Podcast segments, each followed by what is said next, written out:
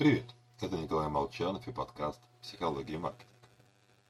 Сегодня поговорим о том, как найти цифры, показывающие, что мы лучше. Кстати, порой так хочется сказать, 75% покупателей признали нас лучшими в мире.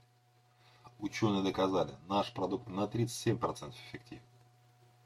Рассказываю, как добиться такого чудесного результата. Причем мы не будем писать неправду. Нет. Но вначале отвлечемся и подбрасываем монетки. Вероятность выпадения орла или решки 50%. Попробуйте бросить монету 10 раз. Вот у меня сейчас 7 раз выпал орел. 70 на 30%.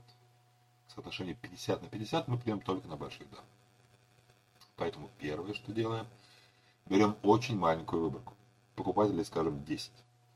И вперед. Мнение всего лишь 2 человек мы запишем как 20%. И вот уже не 50 на 50, а 70% покупателей у нас выбрали.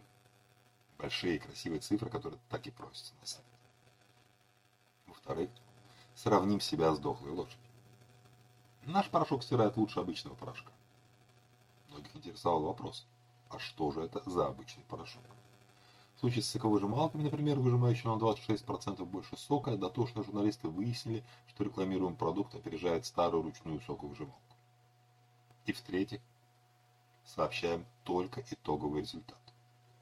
В свое время Ридерз Дайджест США провел исследование сигарет и выпустил статью, что все марки практически одинаковы по содержанию вредных веществ. Хороших нет. Но, хоть марки и были близки, одна все же оказалась внизу списка. И тут же запустила рекламную кампанию. А у нас меньше всего вредных веществ.